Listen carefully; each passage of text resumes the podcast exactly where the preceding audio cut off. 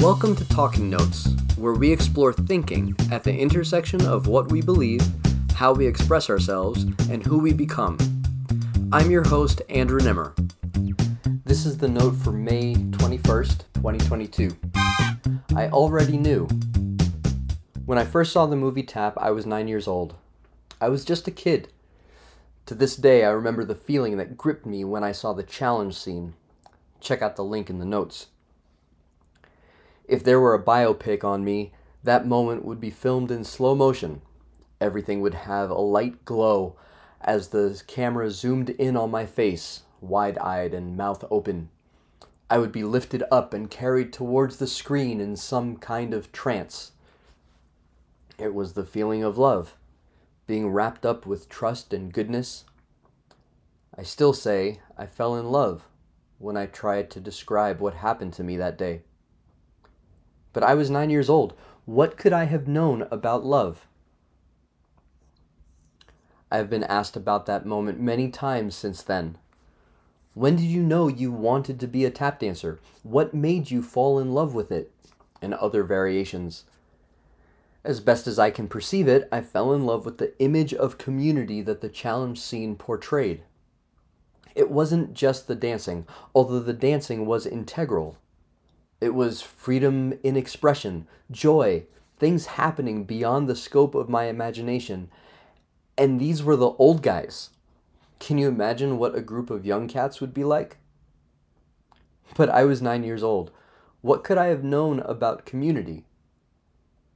I come from a deeply loving family. It's just my folks and me, then aunts, uncles, cousins, and friends. When I was younger, geography allowed for us to be more wrapped up in each other's lives than we are now. Being connected, wrapped up, caring, and hoping for one another was the norm. I didn't really experience that kind of life outside of my family. I don't know where I would have, and maybe the challenge scene triggered something of that familial experience in me. But I think it's deeper than that. I think there was something about the challenge scene that resonated with something deep within me.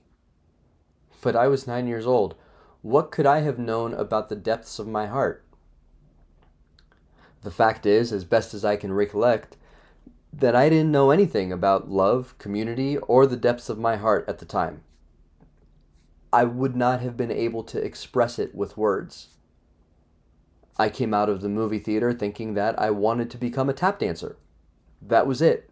I wanted to be a part of whatever it was I saw in that film, and tap dancing seemed to be the way to do it. It was only years later, through the work of my tap dance company, Cats Paying Dues, and the writing of Rising to the Tap, that I really began to see what I had actually been pursuing all those years. Call it intuition, or something different, attentiveness to the will of God, perhaps. But my thinking is this as unique as it was for me to know that I wanted to be a tap dancer at such a young age, I don't think I'm alone in having that kind of inner compass. Having an inner compass and holding fast to it are indeed two different things. But this week, I'm just thinking about what it might mean for us to acknowledge that we have an inner compass. If we had an inner compass, something deep within us that was set to help us know goodness and evil before we were explicitly taught goodness or evil, what would that mean?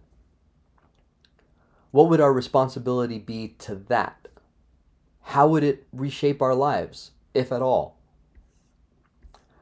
I'm thinking specifically about a friend of mine who, for lack of much early guidance, has become a man of intense integrity continuing to seek goodness in his life.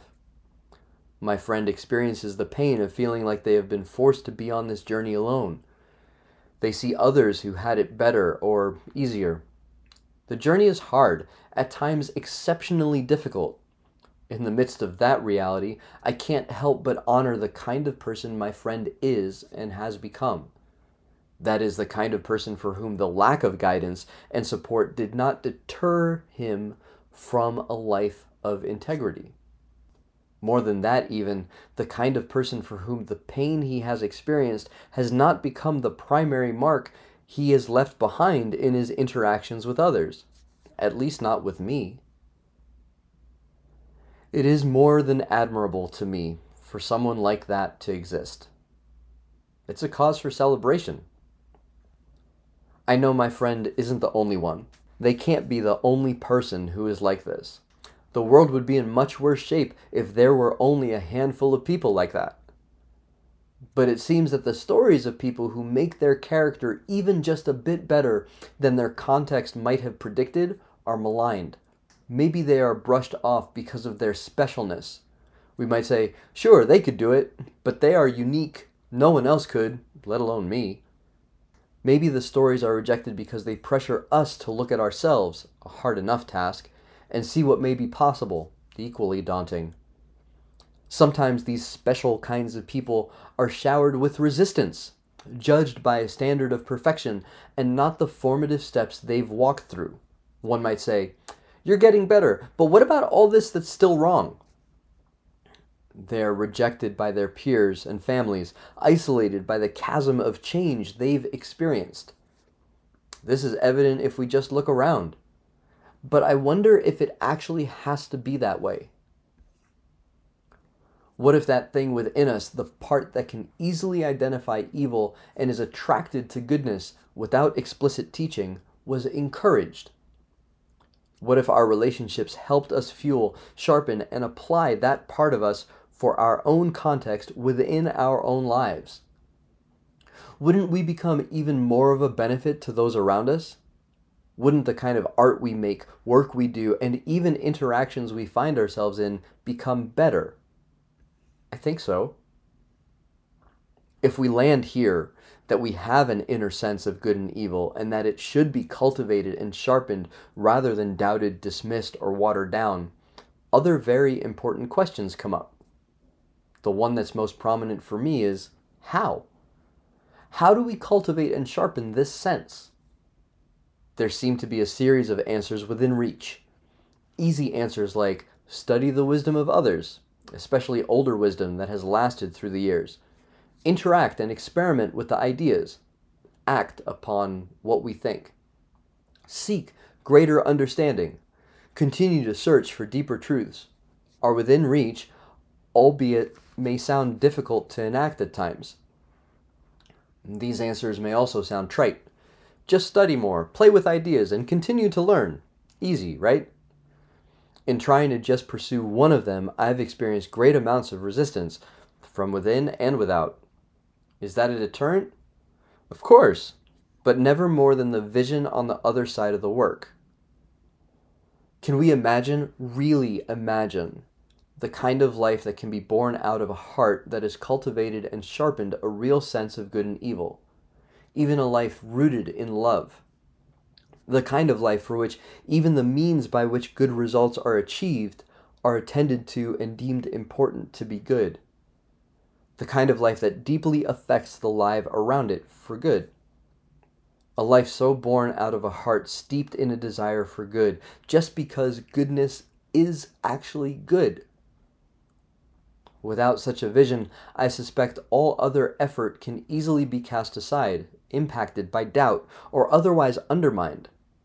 However, with a vision for such a life, maybe, just maybe, we can trust that whatever we have been given is a solid enough starting place, nothing more or less, towards something much better. Thanks for listening.